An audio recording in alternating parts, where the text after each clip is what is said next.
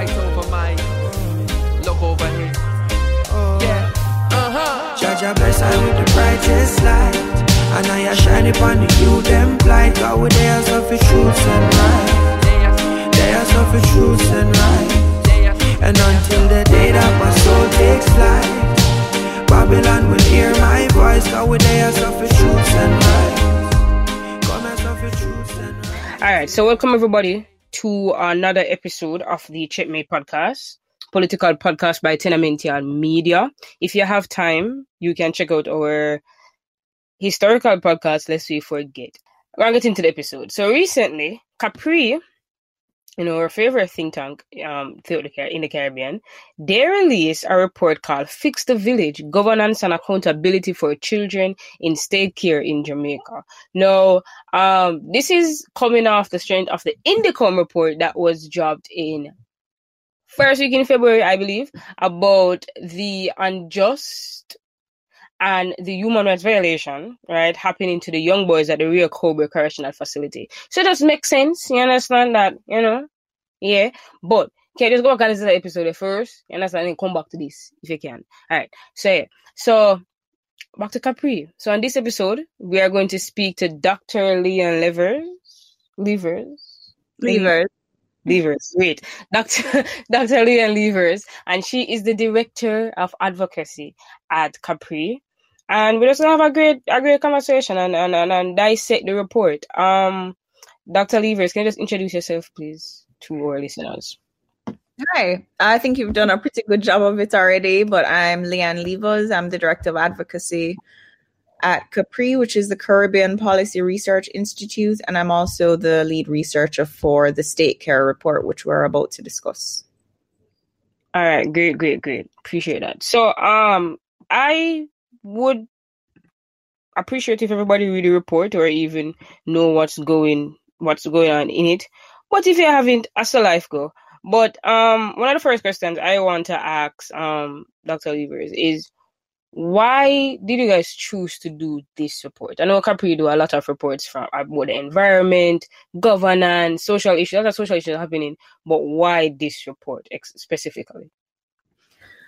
Well, the EU had funded a series of 10 reports around uh, governance issues and gender issues. And I think this topic had been particularly important. As you said, it's been it's been a situation or a problem that we've been noticing for quite some time.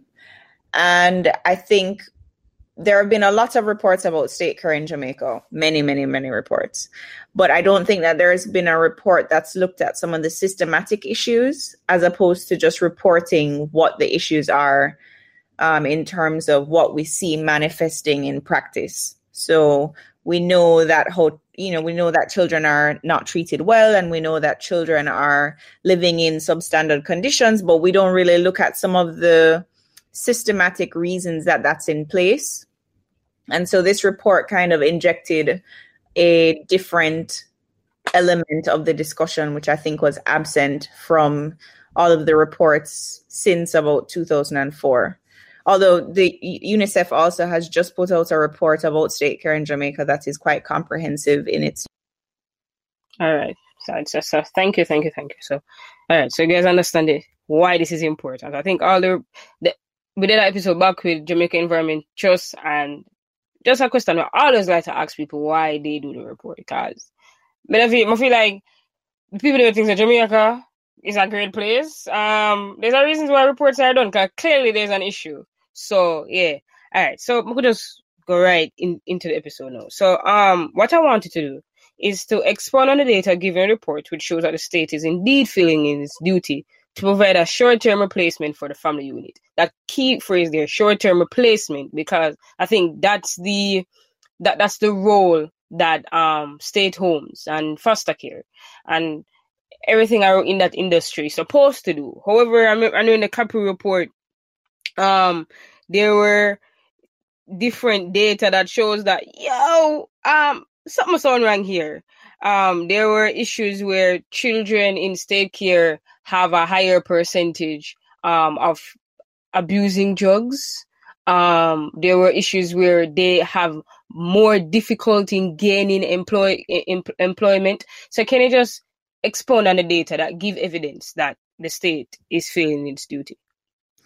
Sure. Well, I think it's important to know that I mean Jamaica is not in isolation in this in this scenario. There are many, many countries that suffer from poor state care, particularly countries that are under resourced like ours. Um, and I think, as you said, state care is really supposed to be a temporary replacement for the family unit because we know, based on research across the world, that the best place for a child to be raised is, is within a family. Regardless of, you know, how poor that family is, it's still better than a state care environment. And so I think Jamaica has been, as an under resourced country, has had issues in terms of making sure that children have access to education, that they have access to psychological support. Because I think you also need to remember that many of the children who go into state care are children who are already having issues. There are children who are already vulnerable. Either they've been orphaned and they're suffering from grief, you know, having lost their parents and they don't have the family support that's necessary, or they've been abused and had to be removed from their home, which is in and of itself is traumatic. Um, some of them, many of them have disabilities. Many of them are unwanted by their families, and so that in and of itself again carries its own trauma. So you're already dealing with a vulnerable set of individuals, and then by moving them into state care on a permanent level or on a on a long term scale, obviously has compounding effects on that trauma. So, lack of access to education because we know that there are limited um, sp- spaces for children in state care are limited resources. We don't have many psychologists that are able to support the children through this through their difficult time. Um, you know, and then on top of that, you what we found within a Jamaican context is that many of them are sub are subject to abuse within the homes as well, whether that's fighting amongst themselves or at the hands of staff that are meant to be protecting them and caring for them. Mm-hmm. Okay. All right. Yeah, because and, and, there's some there's the INDECOM report says that young boys were being just were being beaten were they were being abused by persons who work there. But there's a in there in the Capri report there's an interesting um figure that says that between I think 2005 to 2010 there was 161 cases of physical abuse happening to children in the in the in the state in the state homes. So it's like all right, the data back up the stories. You understand? So that was one thing.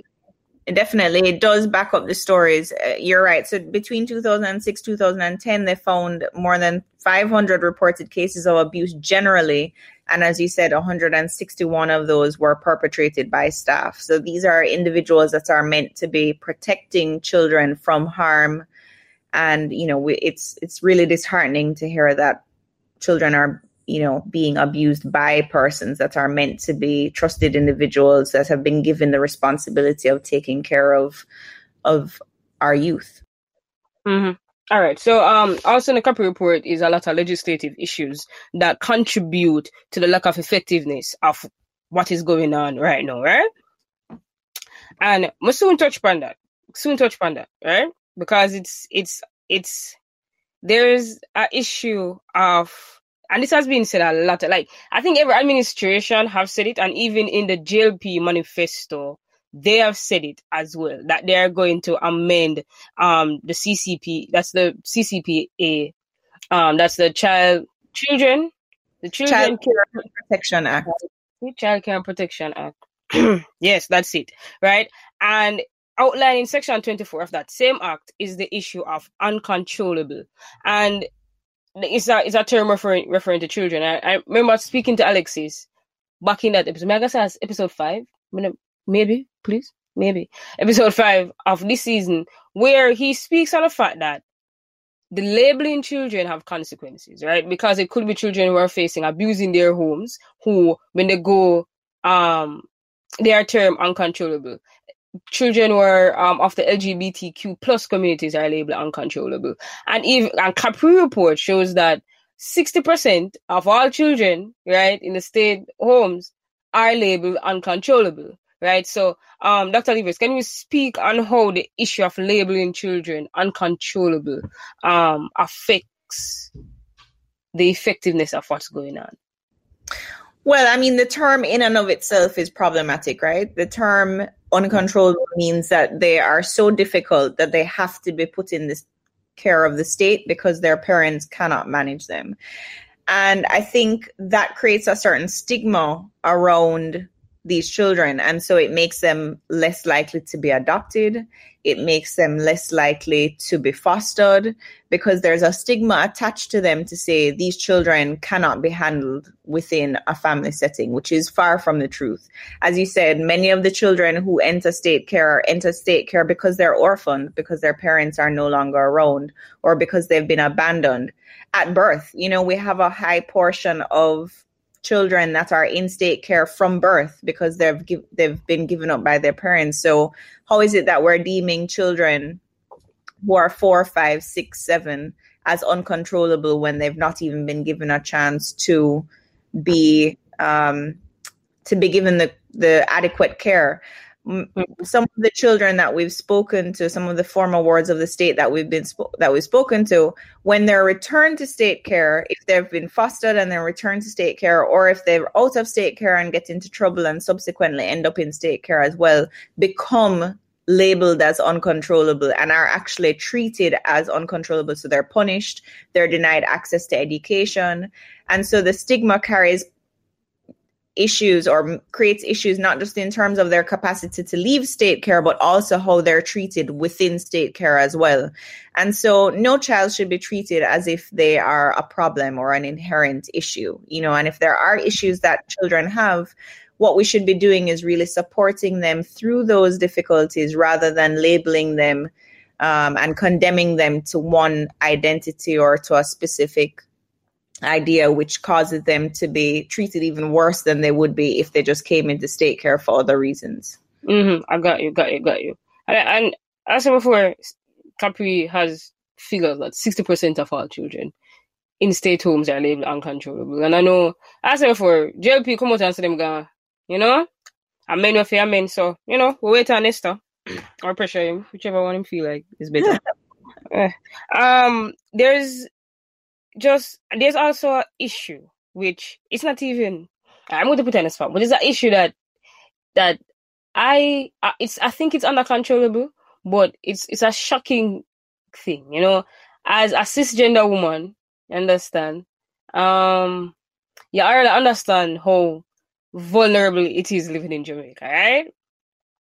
Um, but one of the things that really took took it was there was a figure in the Capri report that said the average K, the average age for young girls in state care who are exposed to the first time they're exposed to any kind of sexual um, activity is 11 years old. And it's like, wait, wait, wait, wait. That's rape. That's rape. And then to, and they, they, are still going to be labeled uncontrollable because I, I don't believe it. They're supposed to study, stay in an environment um like that. So um is what seeing that can I can just tell me how your reaction personal as the as the head researcher when you saw that figure or came up with that figure well interestingly enough well you first of all you're right we need to start changing the language around how we, even within the context of this report, the average age of intercourse for children in state care is 11 years old.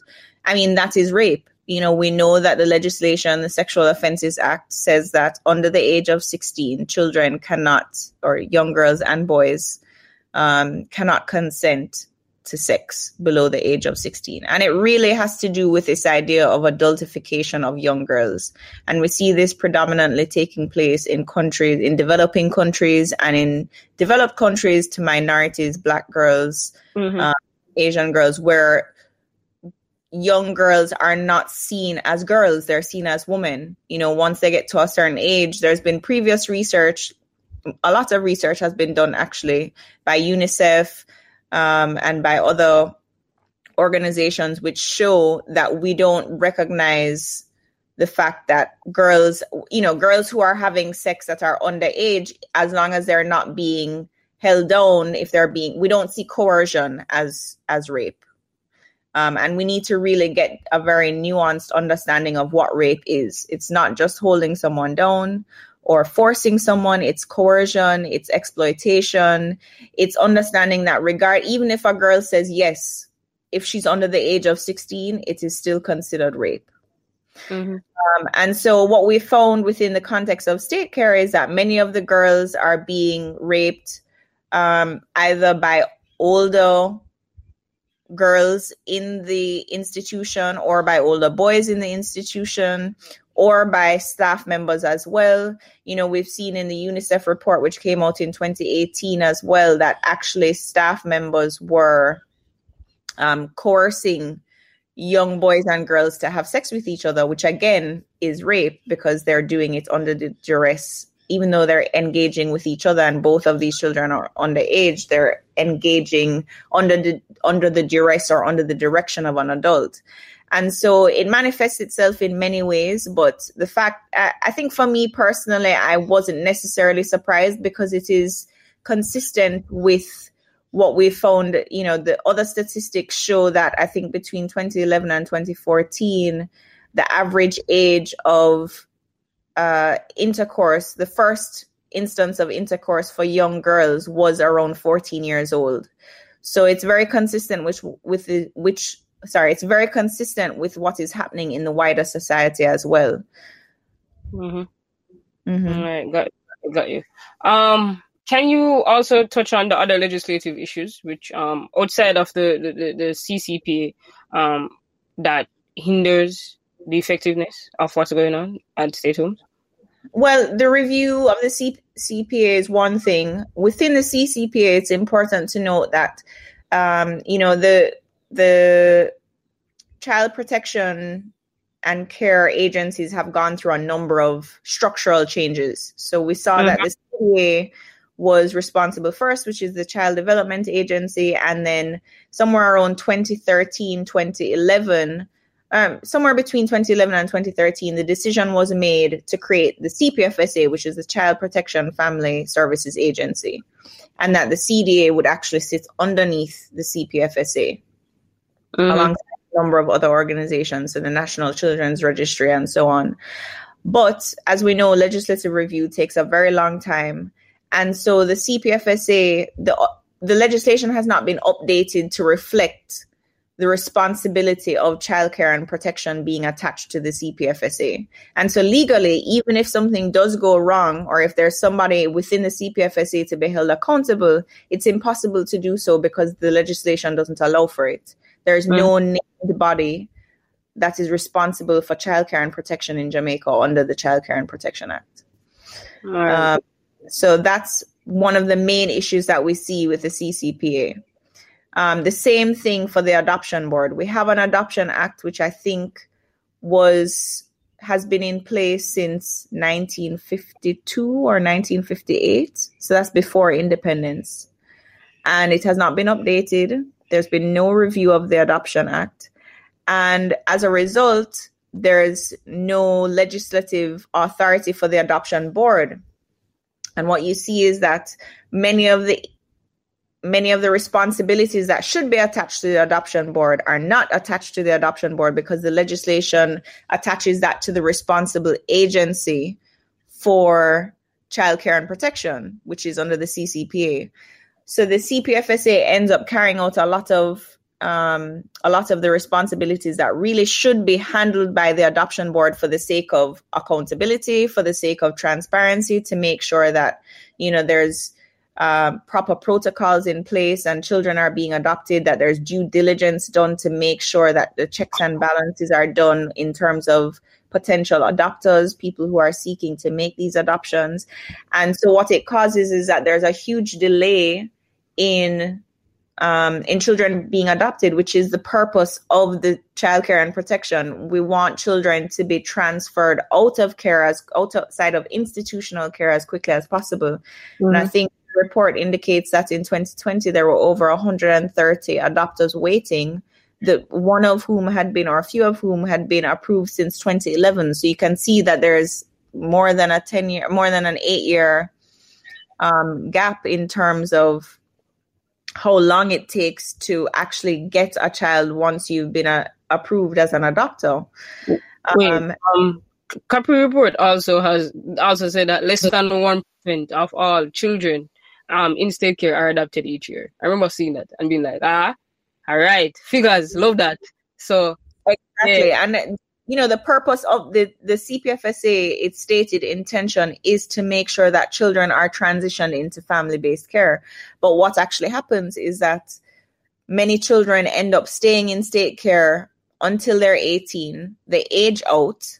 They may go through the transitional program, which is now available and has been available since about 2014, I believe. Um, but they're, you know, they've they've left without knowing what it's like to be a part of a family. They feel alienated from the society. They've, you know, they've experienced their own trauma within state care that compounds the trauma that put them in state care to begin with. And so you you're essentially creating individuals, the state itself is creating individuals that are not equipped to be a part of the society. They're less likely to get, as you said, educational attainment. They're less likely to get um, jobs. They're less. They're more likely to participate in crime, and so you're really creating a group of young people that are not fit to participate in society. Um, and you know that has its own consequences in terms of crime in terms of the dependence on the state i think we spend approximately 3 billion dollars on state care as it stands now and we know that we're under resourced but certainly these resources could be used to make sure that the children that are coming out of state care are you know well equipped to become contributing members of society mm-hmm. All right. So um there's a, a line in Capri um report. I wrote it down. I wrote it down. I'm just catch it back, catch it back, catch it back. Back. There's a line in Capri report, right? That says contribute. It, it, then this line um is is, is, like four different issues. But this line stand out because I love this, you know. Cause this this is underneath the issue of calling a politician, right? Which that's the only thing I'm an advocate for to call a politician, right? So this is the line says that there is a disparity between policy and implementation where guidelines are not adhered to without any measures for accountability, right? And what else for Dr. Leaves just expound on that issue because there was another piece of data in the report that says that 63% the in 2011 alone 63% of visits to aid facilities were actually done. And there's a constant irregular, monitoring of um, CDA offices, the foster homes, right?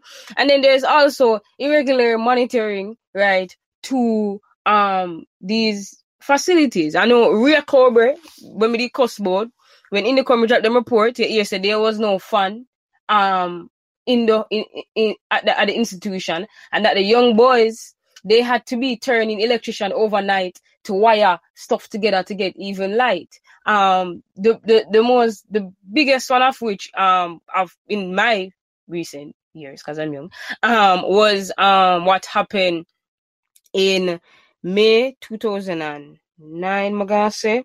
Um, yeah, with the young girls, um, when that fire happened, Armadale.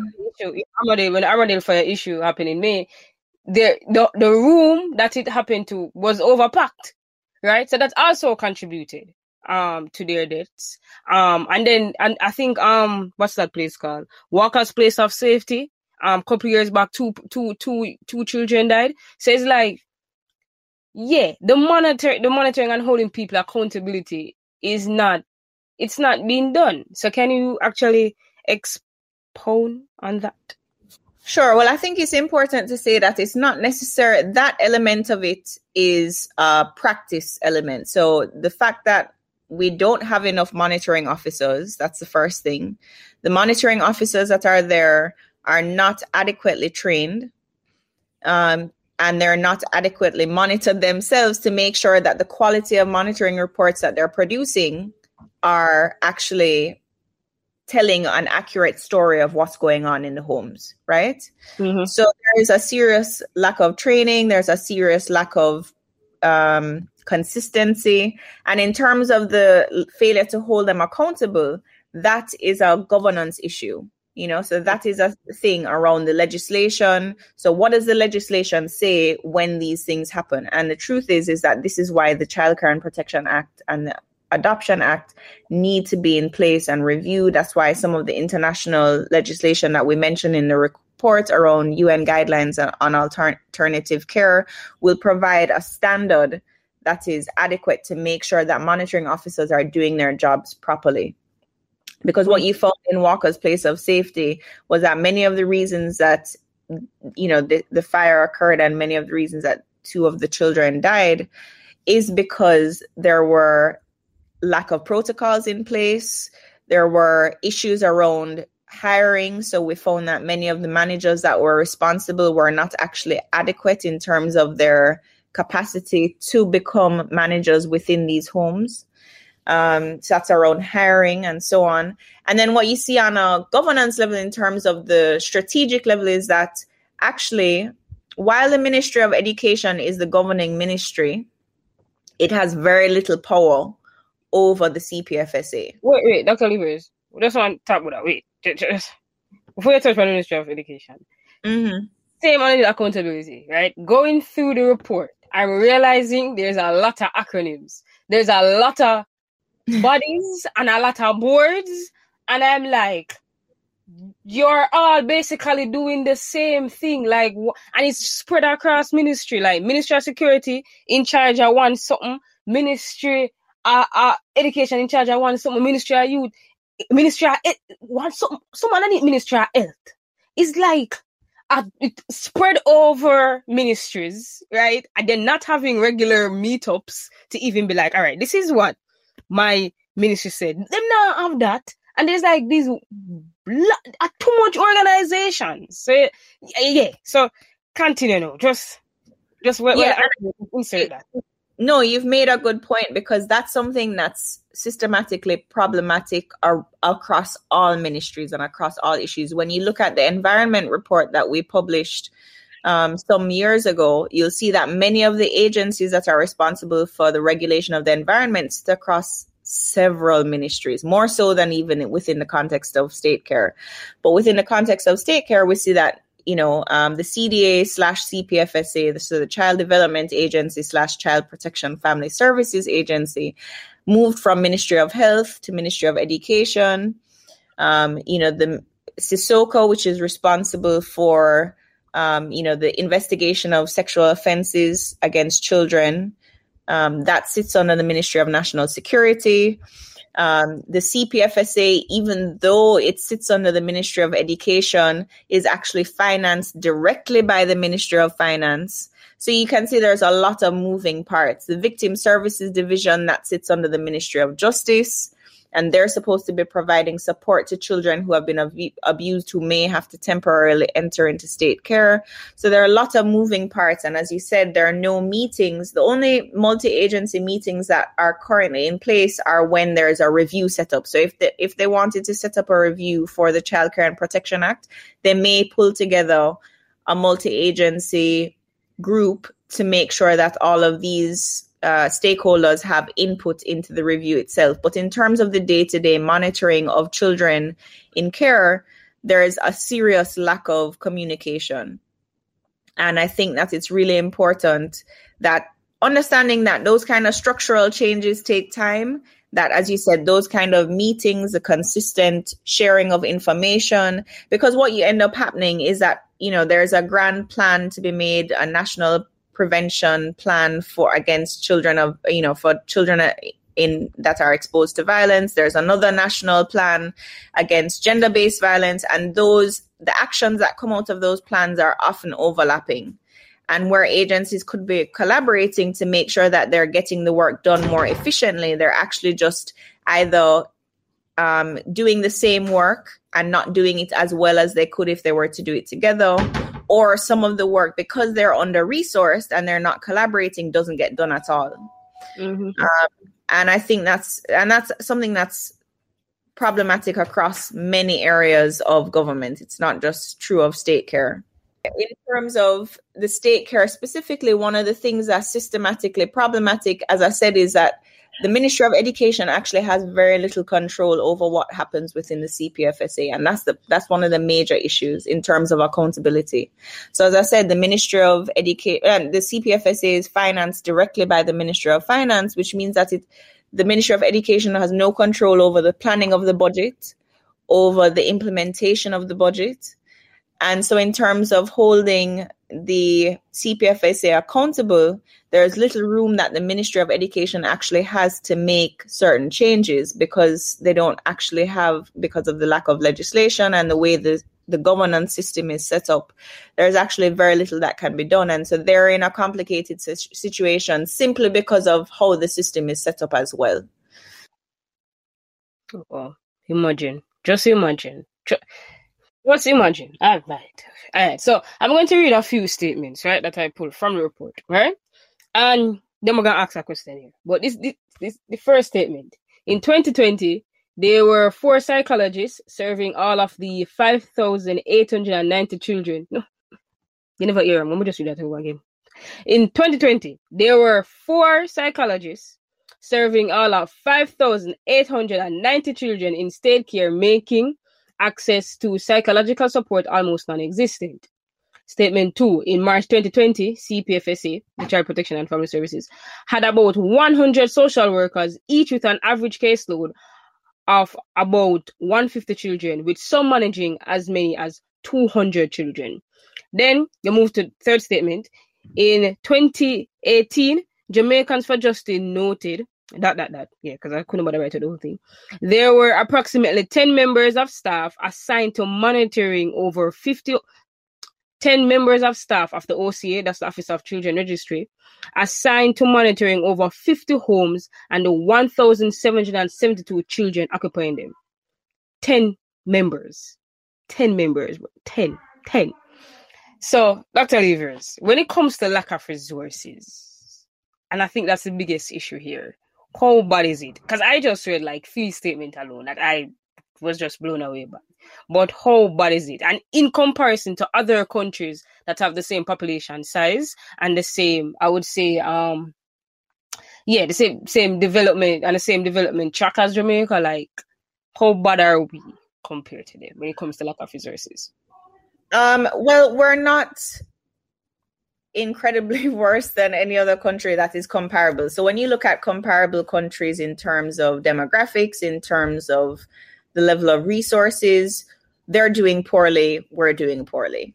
Um, you know, I I don't want to make specific comparisons, but I will say that what many of the countries who are cognizant of the lack of resources that they have is that they develop community mechanisms to address um, the lack of resources. So, as I said, um, you know, many other countries, including countries like Rwanda, um, countries like Poland, um, have what they've done is, is they've set up community based approaches to care. So they they strengthen their focus on foster care. So they try to ramp up their foster care elements so that children can be placed in homes. But also foster care is a less expensive option. You know, we spend far more on state care than we do on foster care. And actually it's cheaper to put children in foster care because you're not paying for some of the infrastructural things that you have to pay for in state care. You provide foster care parents with a stipend, which should be more than what it is now. But, you know, in terms of going to school and going, you know, having access to ec- extracurricular activities, those are things that the state does no, no longer would have to pay for once they're not in institutional care you see that many uh, volunteer programs that are set up to put checks and balances so to make sure that they're that people are being held accountable so that children have members of the community that they can go to in case they are being abused. You know, we could be making better use of our counselors that are in schools. We could be making better use of uh, private sector providing job placements. We could be providing better care in terms of private practice individuals contributing their time law students, medical students, providing medical and um, legal advice to children that are in state care, maybe children that are having difficulties with the law, etc. And so, really, I think we need to, you know, the reason that the the report is called Fix the Village is because we have a wealth of resources through the community that we're not actually using in order to help bolster or support the children that are in care, recognizing that we just don't have many of the resources in terms of social workers, in terms of monitoring officers. And also, I think it's a matter of making sure that social workers and monitoring officers are adequately resourced and they have the adequate training. Some of the the anecdotal evidence that we've gotten from speaking to former wards of the state is that social workers genuinely do work very hard. And many of the stories that we've heard of children receiving assistance is because they've gone to social workers and sought support through them. But again, they just don't, you know, when you're, ha- when you have 150 cases to deal with, it's difficult to provide the same level of care to everyone. And some children will get left um, by the wayside. Mm-hmm. And I think it was uh, just to step out of stake here. I think the issue of Jamaican psychologists and just psychological support has been an ongoing thing. Like this is nothing new. Like literally, I remember two of the guys in Crazy, I'm still at about it. Still at about it. It really rubbed me. It really did. Um, they, like they sent in. I think we were like uh, less. It was it was like less than ten psychologists that went in, and in a span of months, they just come out because there was not enough for them. There was not enough for them, and you have children exposed to such violence. And again no surprise that our crime rate is the way it is. We just have that conversation for another day. Like it's i don't get it. I don't four four four persons serving over 5000 children. Four you know? Four. Yeah. And as you said what's happening in state care is really a microcosm of what's happening in the wider society we do know that we don't have enough psychologists in Jamaica. We don't talk about mental health enough. We actually have a report coming out by Capri talking about um, mental health and particularly within the context of COVID. So um, that's something that you can look forward to reading that's as well. The one on April 15th, right? The one that's up on April 15th. Yes, exactly. I have, I'll be having inside information, you know?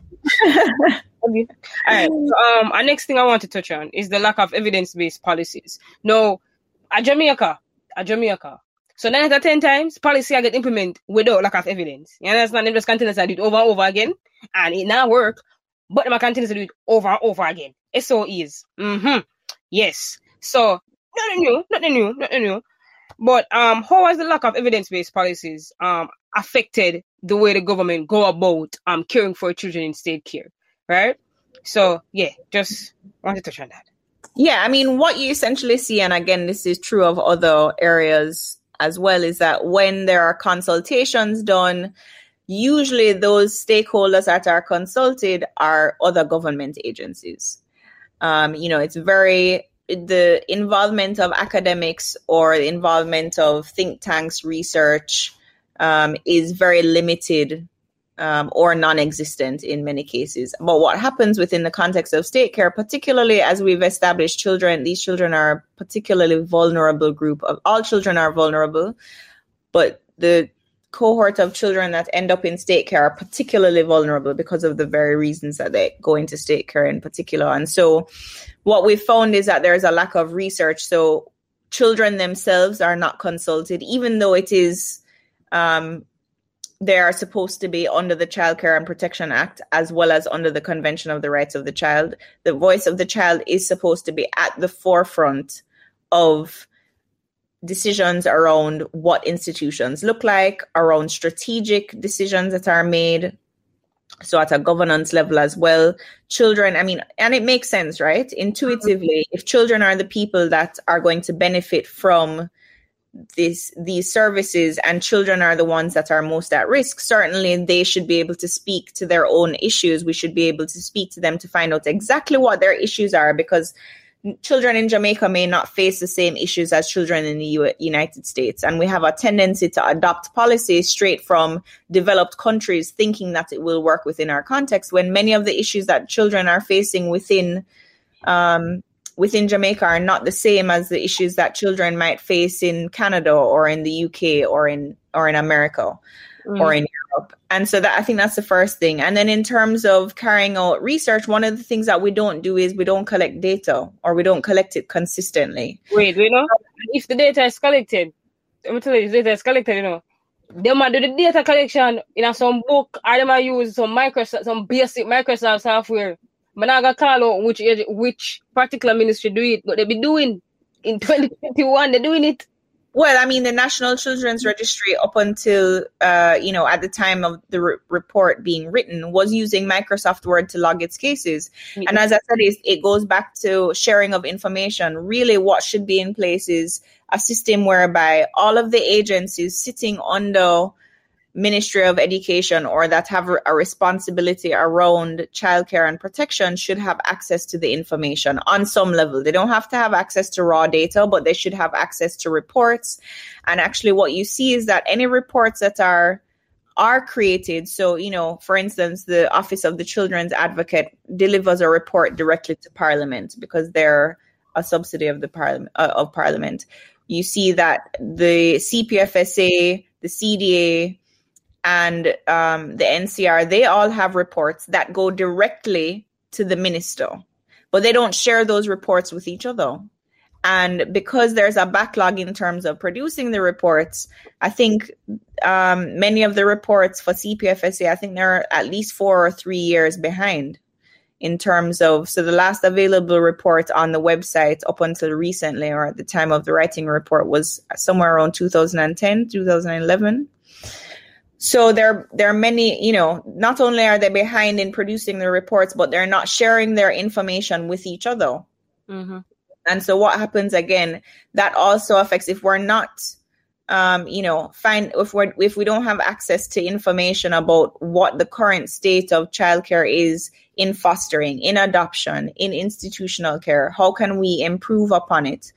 Not only just having the data, but then using the research that's available or using academia, um, the university, and so on, all of the professional resources that we have to interpret that data to make comparisons between what's going on in other countries that have the same issues that we do, that have the same demographics that we do, instead of adopting policy from countries that are not even remotely similar to us.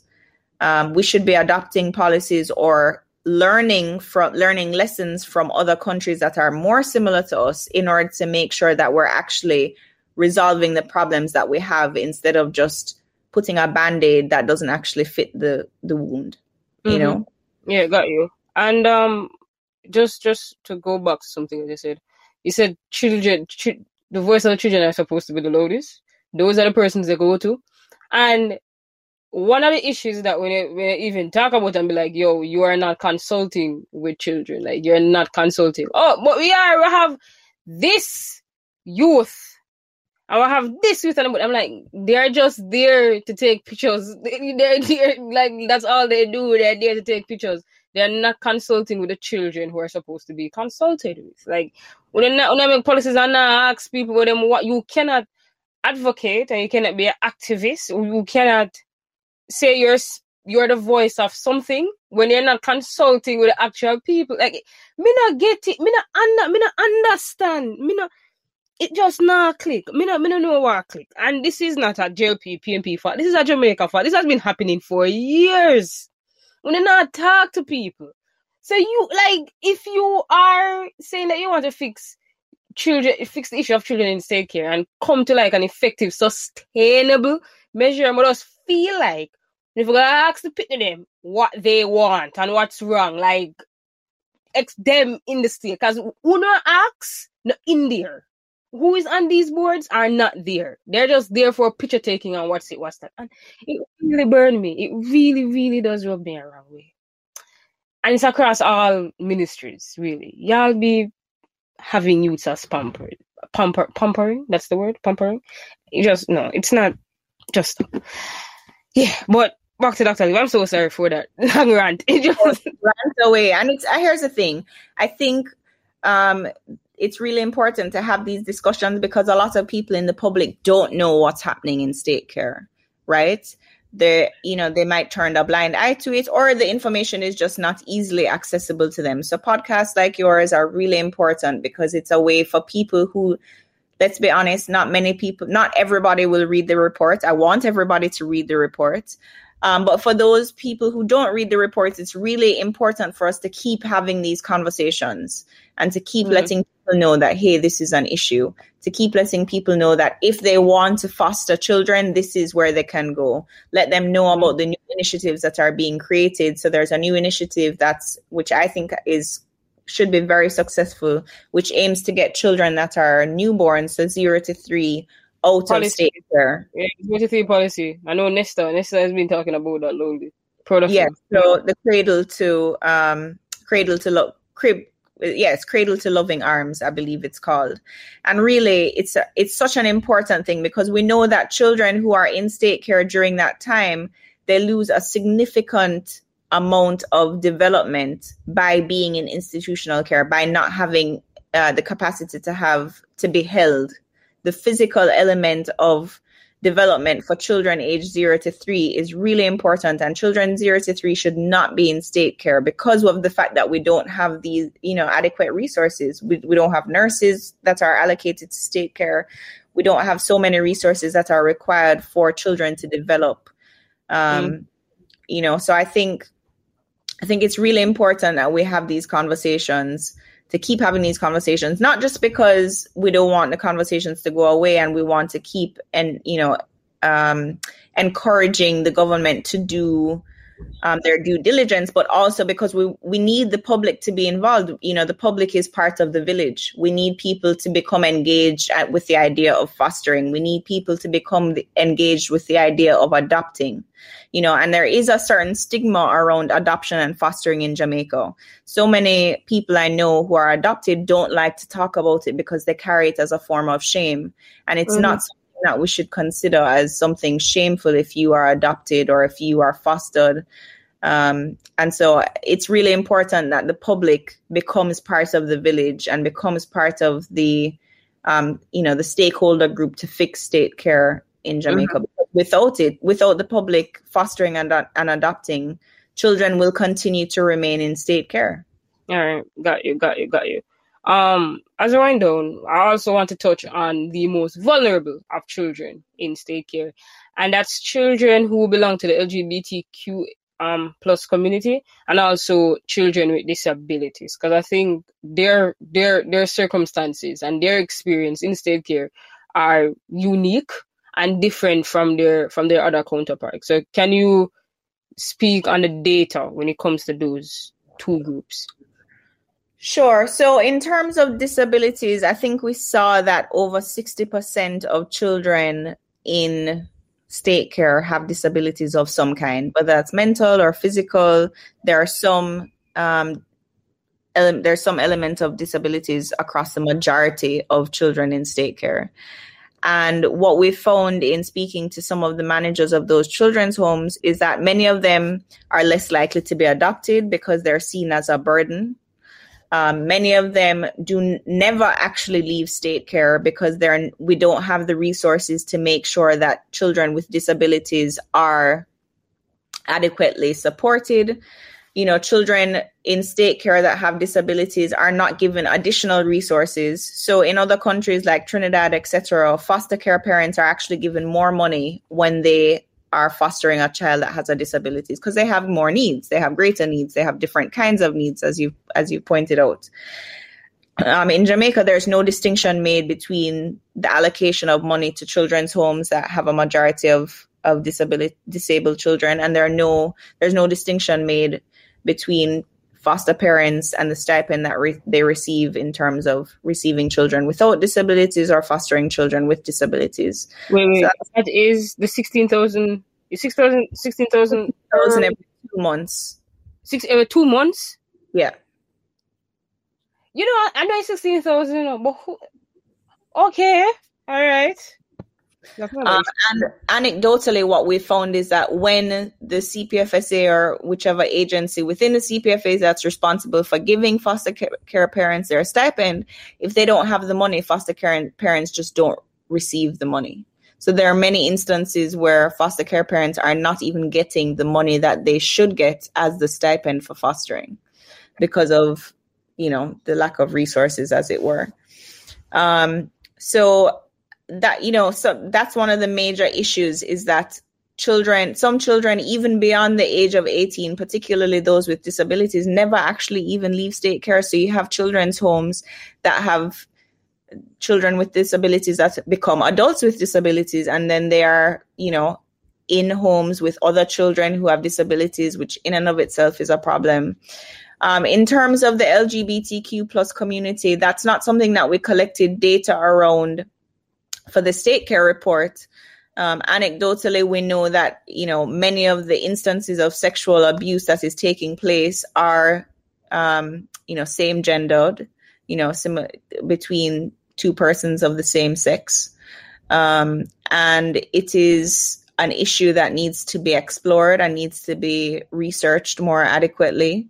Um, and certainly the stigma, and as you pointed out, the stigma and level, the mistreatment of children who are um, from the LGBTQ plus community is um, is inadequate and it is problematic. And there is a stigma that is attached to children from the LGBTQ plus community as well, um, by other children, by staff members, and this goes back to kind of the training that's needed to make sure and the adequate monitoring that's needed to make sure that these vulnerable groups of children are not being mistreated, are not being taken advantage of.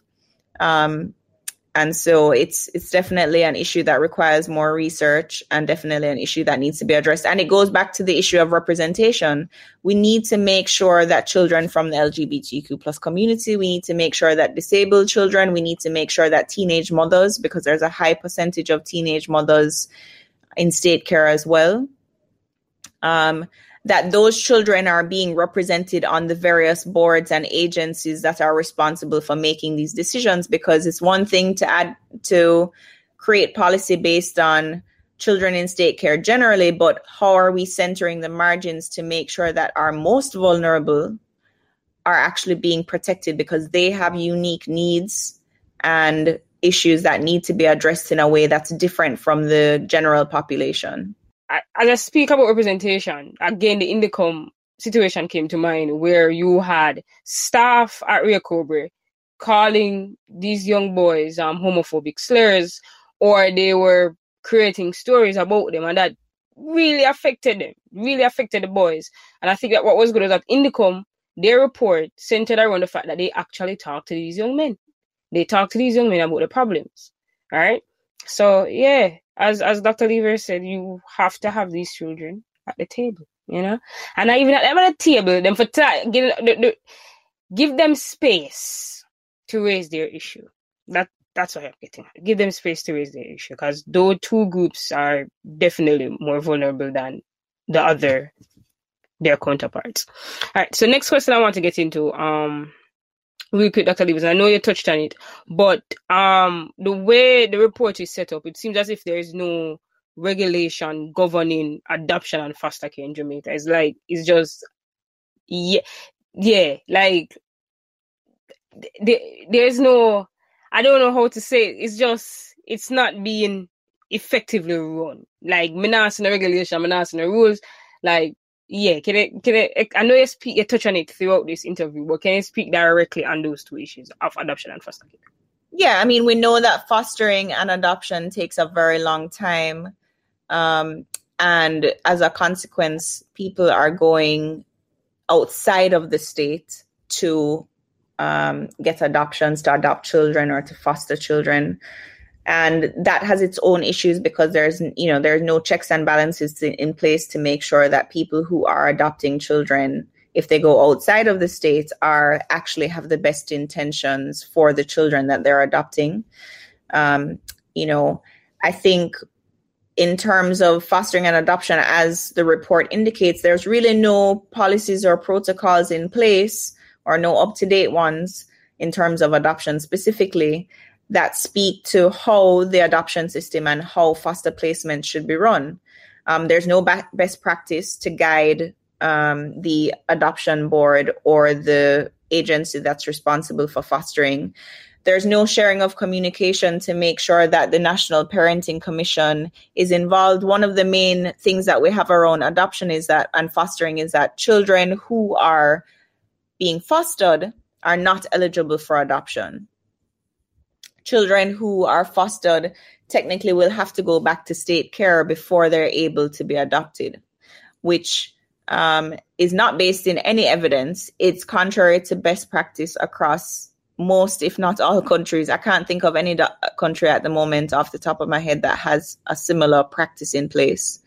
Um, and so there's no, and this is something that's created, or these rules or these policies are created really by agencies that are, as we said, void of the voice of the children, void or limited to um, government agencies. They don't have necessarily academics or children who, not children, um, experts of within foster care and adoption on these boards. And so it's really hard to make best practice when you don't have the right players at the table. And so what you see in in in this scenario is that um, you know we have huge backlog. So as I said, 138 people have been approved as adopters, but they have they're yet to receive um, or they're yet to actually receive the child that they've they've adopted. Um, there are not there are other rules around you not being able to go and meet children in order to adopt them prior to meeting them. Um, there are other rules around fostering. I think in 2011, the Fostering Association actually called the foster placement system a failure. And that was by the agency that was actually running or responsible for fostering in general.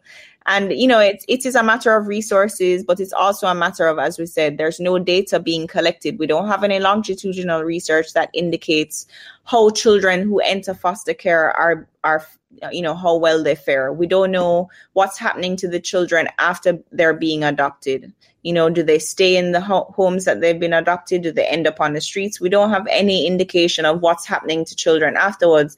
And so it's really important that we start engaging in in research that's based in Jamaica to find out what the Jamaican situation is instead of mm. leaning to our own understanding or leaning to this understanding of countries that do not bear any similarity to. All right, got you. It is with the hope that will Capri report available, and um, it's available online. It's a guys, it's available on Capri website. Also, when the link that you click this on to listen on Tenement Yard Media website, we link all our notes and sources for this episode and all the things that were mentioned in this episode. So you're going to see the UNICEF report that Dr. Levers talked about and this report, right? So you guys can go ahead and just skim through, read about it. And I think Capri had a launch. That launch is still on their YouTube channel. If you know, if you have um sight dis- disabilities or you just don't, you just don't like reading or you just don't have the time to read, gonna pin we're gonna have that up there as well so you can listen to the video um yeah but that's all Levers before i close out i just want to, you to speak on the recommendations that were given in the report um i know that some of them you already mentioned through the episode and that some of them are already being they're they're being done by the government and i know as i said before the amendment of the ccpa um i know they got a new advisory board to advise the minis- ministry. I want to say it's Ministry of Youth. I'm going to say it's Ministry of Youth. About Ministry of Education, Youth, and um, Information. I think yeah. that's the full. Yeah, I think they got an advisory board recently. They created a new advisory board. You know, Jamaican people love board and task force. That's two things them love.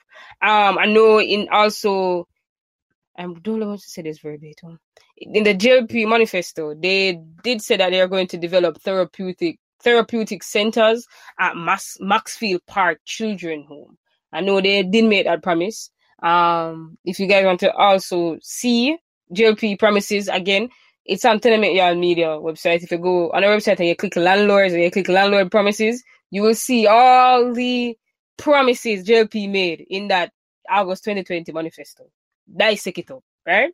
And um, I know, I don't remember when he said it, but the next study that interview some weeks ago, I think, and he's speaking about developing um background data for children in state care, like as in like but like a, like a institution, like you know, you got a school and you have like a report and stuff. They're going to do that for each child. I thought that was already in place. I I just thought that was already in place, but I guess not. I guess not. And as Dr. Lever said, the zero to three policy.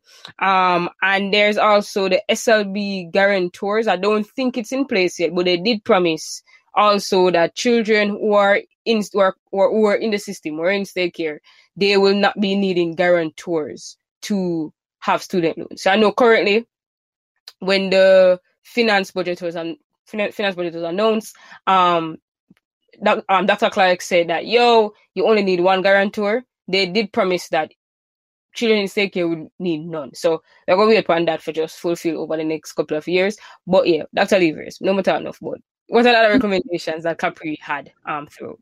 Well, as you said, some of them we've mentioned already. The legislation is important, but it's a long term change. We know that legislative review takes a long time, but we would love to see the review of the CCPA and the uh, Adoption Act, which have which is something that's been discussed for quite some time to go through. Um, I think in terms of creating best practice, it's really important that the UN guidelines on alternative care are incorporated into our national legislation, and that's something that many countries do. You know, wait, it's wait, really. Can I, ask a, can I ask a quick question before? Are we sure. following those guidelines? Because that would be. Um, so some of the guidelines are reflected in the Child Care and Protection Act, but not all of them. Okay. And some of the guidelines, no, we are not following at the moment. But it's not a unlike the you know Convention of the Rights of the Child. It's not a a human rights instrument that needs to be ratified. So many of the guidelines. So we have there are various hu- uh, human rights instruments that are guidelines rather than treaties, right? And that's a, there's a distinction between the two. So the guidelines, nobody countries are not under any obligation to ratify or to agree to these guidelines, but there are guidelines that are set up in place and they're very general guidelines that can then be adopted to whichever, whichever context they need to be adopted to. So whichever country is choosing to incorporate them. And it's really a really good way of creating policy that is universally effective and then, you know, um, whittling it down to make sure that they're being implemented in a way that meets the context specific nature of the place that you're implementing them in. Mm-hmm. Um, however, in terms of ratification, uh, you know, we have ratified the Convention of the Rights of the Child. However, there is an optional protocol which we opted out of. And that optional protocol actually provides a monitoring and accountability element. Essentially, what it means is that the CRC, which is the Committee of the Rights of the Child, will be able to come to Jamaica without invitation from the state to monitor and assess what's taking place and you know many many countries not specific to jamaica but many countries um, avoid this because they don't want to be embarrassed. They don't want outsiders to come in and highlight internationally what's taking place. And you know if but the optional protocol is an unbiased impartial approach to accountability and if we're doing our jobs and we're doing what we're supposed to be doing because you know every country has a standard. And the idea is that even within human rights conventions the standard is that you're supposed to be consistently working towards that standard. So once the efforts are being made even if we're not meeting that standard because we genuinely don't have the resources that will be made abundantly clear through mm. the monitoring and evaluation um, so that's something that we think definitely needs to be done. Um, in terms of medium term changes, so something that can be done soon but may take a little while, it's around digitization of case files, which, again, as you pointed out, is something that should be in progress already. Um, there is a software data ma- database management package called Sohima that is being used by the CDA. And uh, as far as I'm aware, it's currently being expanded but it should be expanded to all agencies so that there's more sharing of information so that investigations can be carried carried out more efficiently. One of the things that we found is that you know the CDA, the OCA, and CISOCA are all carrying out inve- you know there there's a multi-agency approach to carrying out investigations. However what will happen is the oca will come and interview a child. Then the cda will come and interview a child. Then CISOCA will come and interview a child. And really what you're doing is traumatizing that child over and over again by having them have to explain themselves to three different people. So if one person or one agency is responsible for interviewing a child who has been abused and then that information can be shared accordingly with the relevant agencies it makes the it makes the investigation quicker it makes it more efficient and it makes it less um, impactful on the child Mm-hmm. or less impactful in a negative way so we really would love to see um, greater sharing of information through use of database management, effective data, database management. And also what the database management systems would allow for is that we be, we'd be able to collect data consistently. And then that data can be used to inform policy as it should. Um, and then lastly, there are a number of short-term changes, one of which, as you mentioned, is already in place, which is the advisory council. So the advisory council is set up to receive regular reports from the Board of Visitors. So the Board of Visitors is another body that is meant to monitor children's homes, but they have kind of greater access. They don't have to request access. They should have autonomy to go and visit children's homes as and when. And so the Board of Visitors should be giving reports on what they find through their monitoring visits to the children's, to the um, Advisory Council. And then the Advisory Council should be providing um, advice and support not only to the minister, but also to the uh, CEO of the CPFSA.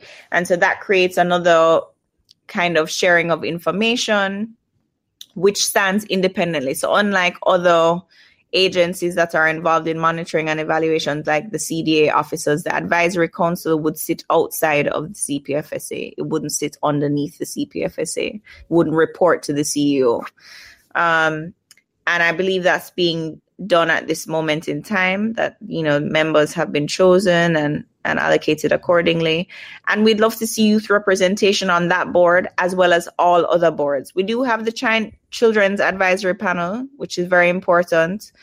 But as i said it doesn't represent those who are most at risk like disabled lgbt lgbtq plus teenage mothers. Those persons are not represented and so their views are not represented. Um, and in terms of just limiting it to the children's advisory panel, we would like to see any single board that has to do with making strategic decisions in childcare and protection should have a youth representative um, in in place. And so those are some of the recommendations, or all of the recommendations that were made under um, the Capri report after having reviewed the research. Okay. All right. Thank you. I hope whoever the powers that be is is listening to this and hear them, because I really do not want to revisit this this this conversation. I just listen. I just feel like at some point in our development stage, mm, some conversation will just not for have because the situation fix. it fix. Yeah. I'm just Yeah. like we're continuously having these conversations every year. Every single year we have these conversations. And it's like it's the same recommendations given. Because I'm sure, I'm positive I've heard these recommendations, some of these recommendations before they have just not been implemented. And I think that's the sad part. You're Yes. continuing telling people what to do, them not do it, and it's like we stall. And I feel like the stalling occurs as we change different administrations. Let us we'll start back over. Like Yeah. And it and if if the evidence is leading the changes that are being made, then no matter who is in power, the changes should be the same, right? Because what you're being dictated by is what the data actually shows. And the data is not going to change. You know, it's it's hard to manipulate data from one recommendation to another. So if we're allowing the evidence to dictate what should be done, regardless of who's in power, um, the changes should be the same. And I will say that, you know, Minister Morgan received this report prior to its publishing. And uh, this is something that we do across the board at Capri. yeah, I know, I know, I know. When we interviewed Dr. King about NHT, I know the question. One of the questions I asked him was if NHT has received a copy of the report, and he said that the the report. report and an institution, the institution usually gets it, always get it before. they get they get it before we have what is called a roundtable review after the after a final draft is you know ready to be printed and we're ready to, before we launch the report we have a roundtable review where other experts and the institutions that are being investigated or being researched are invited to make commentary if there's something that we've gotten wrong or something that needs to be updated they have every opportunity to be a part of the research process. So it's not something that we're investigating as a means of holding them accountable or to be combative or to con- condemnatory in any sort of way. All of the organizations that we do research on are invited to be a part of the process at Mhm. every single stage while we're collecting the data, once we've done the report, and even as part of the launch. So you would have seen that Minister Morgan was actually part of the launch that we did Mhm.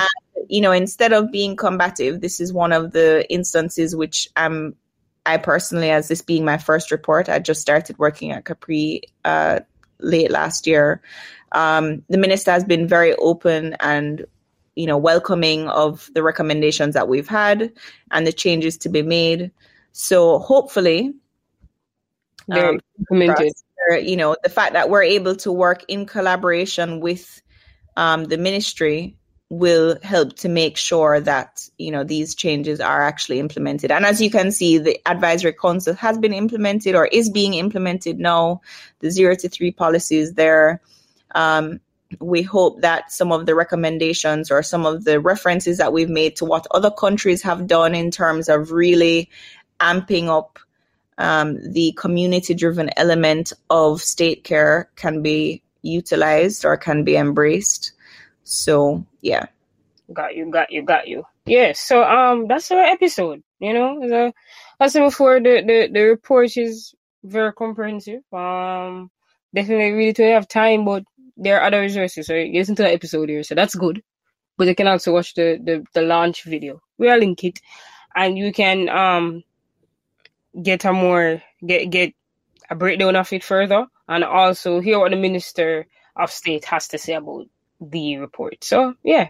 So, sorry, we are having an in- Capri will be having an Instagram live somewhere within the next week and a half, where we'll be actually talking with some former wards of the state who have read the report and who have their own um, stories to share. Because as we pointed out, it's really important that we listen to persons that are ultimately benefiting from the recommendations that we're making. So we are having an Instagram live. So please, you know, head over to the Capri Instagram page or our Twitter or our Facebook so you can keep up to date with the Instagram conversations that we're having with former wards of the state. Um, Mhm. we, we've been having conversations around abortion and reproductive health rights, and we'll continue to engage with, you know, pers- persons who are benefiting or affected by the recommendations that we're making. Mm-hmm, got you. And if listeners, if you forget about the event, Tenement Yard Media has a gathering page where we post um flyers of different vir- most times they're virtual, different virtual events happening in that we believe you would want to attend based on our episodes. And yeah, you just can just go over there and see what's happening in that week. It's sorted by week, by the week. So yeah, and usually we have the links where you can just press and you go, you- you're taken directly to the place where the event is taken. So once Capri, you know, publish them flyer there, you're just gonna put it on it. Understand? So no good. Yeah, but Dr. Levers, thank you so much for coming in um and having this conversation with us and breaking down the work that Capri does and and the data in this report. Um, it was very eye opening. Um, I believe a lot of most Jamaicans know that the state state homes are just it's a lot, but to see data to back up the stories is always some is always a good thing. So thank you and everybody else at Capri for the work that they're doing. Yeah, so that's our episode. Um, our previous episode, we talked to Dr. Richard Robertson, who is the leading vo- the leading volcanologist or at um, St. Vincent and Grenadines. Um, he's the head of UWI Seismic Research Center, and um, Yes, I hope by the time you guys hear this episode, you have donated something to one of the different orgs or having their drive to assist our fellow West Indians um, in their time of need. So just always remember that. I just remember that part. You understand? Just keep the same in the Vinces in a, in a, in thoughts. Persons from Barbados, persons from St. Lucia who are going to be affected by the ashfall, just keep them in your thoughts. Donate if you can. Raise awareness um, also if you can. So yeah, so that's our episode. I'm Davy. Um, thank you all for listening, and we're gonna have Protoje close you out. So bye bye. Always. Yeah. Right over my look over here. Oh. Yeah. Uh-huh. Judge I bless I with the brightest light. And I shine upon the you them blind. God with their self truth and right. Their self truth and right. And until the day that my soul takes flight Babylon will hear my voice Cause we there suffer truths and lies.